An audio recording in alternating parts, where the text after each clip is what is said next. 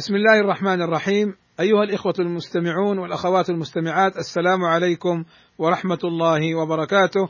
وبعد فمن الظلم أكل أموال العباد وأخذها بغير حق وهو من كبائر الذنوب ومن الأمور التي توقع صاحبها في الشدائد والمهالك. قال رسول الله صلى الله عليه وسلم كل المسلم على المسلم حرام دمه وماله وعرضه.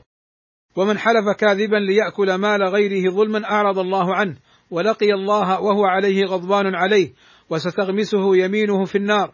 فعن وائل قال جاء رجل من حضرموت ورجل من كندا إلى النبي صلى الله عليه وسلم فقال الحضرمي يا رسول الله إن هذا قد غلبني على أرض لي كانت لأبي. فقال الكندي هي أرضي في يدي أزرعها ليس له فيها حق.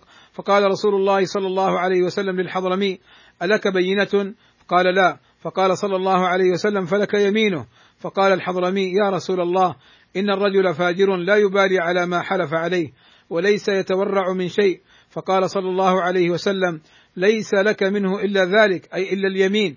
فانطلق ليحلف. فقال رسول الله صلى الله عليه وسلم لما أدبر اما لئن حلف على ماله ليأكله ظلما ليلقين الله وهو عنه معرض.